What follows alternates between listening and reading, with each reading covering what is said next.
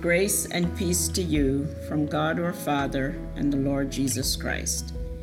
Hi, I'm Elaine, and today I want to spend some time with you as we learn from the Word of God. This is episode 10, titled God's Divine Promises. The promises of God reveal His particular and eternal purposes to which He is unchangeably committed and upon which we as believers can totally depend. These promises are, however, conditional upon events on the part of believers like you and me. There are many, many different promises in the Bible, and today we will learn a few of them. God promised to supply our needs. In Matthew 6:33 we read, "But seek first his kingdom and his righteousness, and all these things will be given to you as well."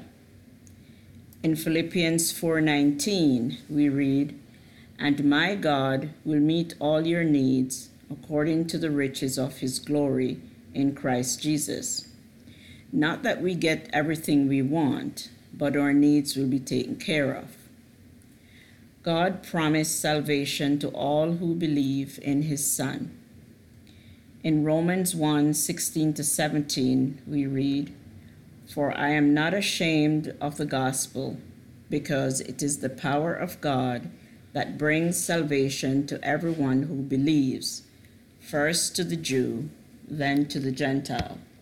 For in the gospel, the righteousness of God is revealed, a righteousness that is for by faith from first to last, just as it is written The righteous will live by faith. There is no greater blessing than the free gift of God's salvation. God promised comfort in our trials.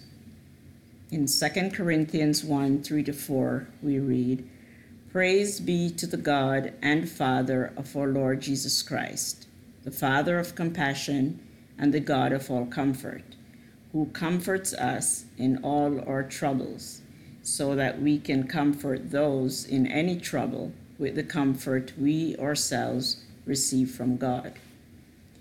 He has a plan for us, and one day we will be able to share the comfort we receive. God promised peace when we pray.